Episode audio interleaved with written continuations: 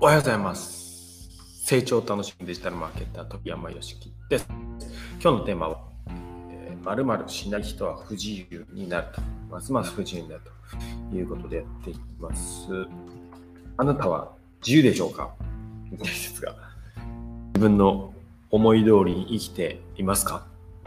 もしね、えー自分の思いを押し殺すことがあったり、何かに縛られているとしたら、えーこれを聞くことであなたは自分の人生を自分でコントロールする一歩を踏み出すことになります。今日も一歩、成長を楽しんでいきましょう !10 分で上がるをテーマに、モチベーションを上げ、自分を上げ、収益を上げる。そんなことです。デジタルマーケッター、鳥山よしきです。結論ですが、これはですね、勉強です。はい。外務省の調査によると、社会人の勉強時間は1日、どれぐらいだと思いますか？社会人の勉強時間、1日平均。これが6分。たったの6分ということです。1日。まあ、勉強してる人はしてるはずなので、ほとんどしてないという人、してないという人がいて、それで結果が6分になっていると思うんですけども、これはどう、いかがなものかと。勉強してますかね、ちなみに。はい。まあ、ただ、まあ、フルタイムでね、働いてて、新しく勉強する時間を取るっていうのは、なかなか簡単じゃないのではないかなと思います。僕もフルタイムだったら毎日ヘトヘトになっていると思うので、はい。まあそれでもね、あの勉強っていうのを加えることで人生はあの変わります。冗談だけど。というのも僕は変わりました。収入もだし、あの生活も家族との関係も。まあ、パソコンでね、あの仕事できるので、まあ、好きな場所で好きな時間にね、仕事して、まあ、しかもあの仕事自分で選べるので、えー好きな人とだけ仕事すると。やりたくない、えー人とは断るということができます。で、まあ自分のね、成長の時間、自分でこう何か、まあ、それこそ学びたいとかもっとして、僕はもうマーケティングですけど楽しすぎるんで、えーアメリカのね、英語でマーケティング勉強してとかが楽しいし、まあ家族との時間もたっぷりっていうか、ほとんどずっと一緒にいるんですけど、えーそんなんですよ。で、その始まりっていうのが、えー勉強なんですよ。はい。で、具体的に何の勉強すべきかとか、どう不自あどう不自由になるのかっていうのを、えお伝えしていきますね。はい。で、えーまあ、不自由と勉強すべきことっていうのはセットです。うん。で、これについて3点お伝えします。わかりやすいので、収入について絞ってお話しします。でまず1ですけど、収入を得る手段を知らずに終わる。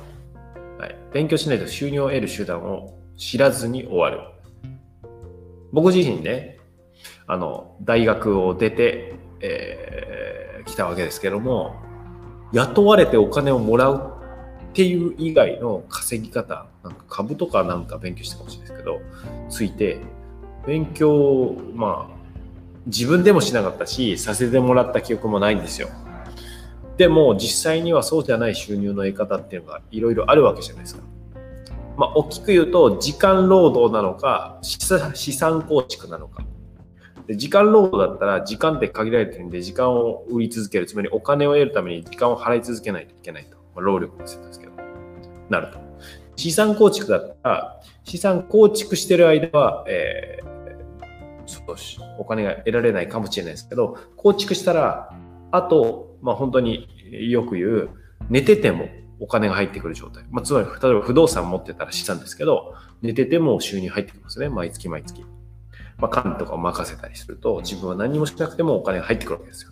で、そういう方法って知らないし、それお金をたくさん持ってる人しかできないって思ったけど、そうじゃなくて別にお金持ってなくても、自分でコツコツ、まあ、自動販売機を作るみたいに、えー作れるわけですよ。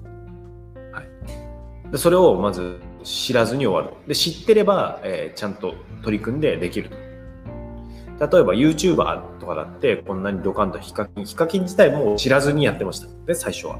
別にそれが大きな収入になるって分からずにやっていたけれども、まあその、動向っていうのは終えるわけじゃないですか。その、あ動画がこれから来るなとか、うん、それを知って行動に移せるということですよね。それが1個目です。なので収入の作り方、まあ、知らずに終わっちゃうと勉強しないとね、わからない。で、2、さっといきたいんですけど、2は自分の収入源を守れない。新しいの知らないだけじゃなくて自分の収入源を守れない。具体的にどういうこと言ってるかっていうと、わかりやすいのはコロナ。この、まあ、感染症、コロナは続くのは分かってたんですよ。なぜなら歴史が証明してるからですね。しかも、スペイン風ですね。大流行したの。第3波が最もでかかったというのは出てるんですね。だから、1波のダメージよりも、その後のダメージの方が大きいわけですよ。だから、1波で来た時に耐えられない、マイナスを受けてる状態だとしたら、その後さらなるマイナスの影響を受ける可能性があるわけじゃないですか。で、分かってたら、この自分の収入源を守るために、こういう手を打ったらいいんじゃないか。場合によっては、そうじゃなくて別のところに貼ることで収入源を作った方が、収入源を守れますよね。そういう守りっていう意味でも、そういうことを勉強。そのただテレビで流れてることを鵜呑みにするとか、なんかこう、ネット上で流れたことだけを鵜呑みするとかじゃなくて、自分から能動的に情報を取っていく、勉強していく。ですね。まあ、ここは情勢とか、えー、まあ、歴史の部分ですよね。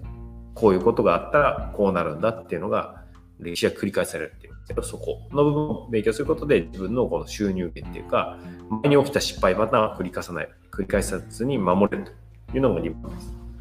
で、3つ目が、一点張りでリスク分散できないっていう状態にはならないですよね。うん。あの、まあこれ1、2と関係してくるのかなとは思うんですけども、勉強しないってことは知らないってことじゃないですか、新しいこと。知らないってなると、僕もですけど、怖いですよね。知らないことって怖いじゃないですか。なんか、あ、なんか別に初めましての人によかったらあのえっ、ー、とあの街道の中でランチ食べてるんで一緒に食べませんか？なんか宗教的な集まりなのかなとか、まあ、宗教イコール悪いってことじゃないですかなんか何かに誘われるのかなとかって分かんないから怖いじゃないですか。知らないイコール怖いにつながるわけですよ。でジャングルもそこの情報が全然なかったら怖いじゃないですか。でもこういう道があって、まあこういうリスクがあるので、こういう時はこういうふうに対処すれば大丈夫ですとか分かってたら、恐怖って一気になくなる。知らない、勉強しないってことは知らないって知らないって怖い。だから怖いってなると、その新しいことに挑戦できなくてしがみつくじゃないですか。でしがみつくってなると、例えば収入で言えば今ある収入にしがみつくんですよね。で、しがみついてる状態って一点張りですよね。それ1個しかないから。そしたらその1個が崩れた時にどうするんですか？でもこのように複数の収入源を持ってたら、ある程度リスク分散できるので、まあ、1個崩れて収入下がるかもしれないけど、ゼロで瀕死みたいな音にはならない。逆にこれで時間が空いた分別のことに使えるみたいになってくるので、このリスク分散という意味でも、えー、勉強しておくといい。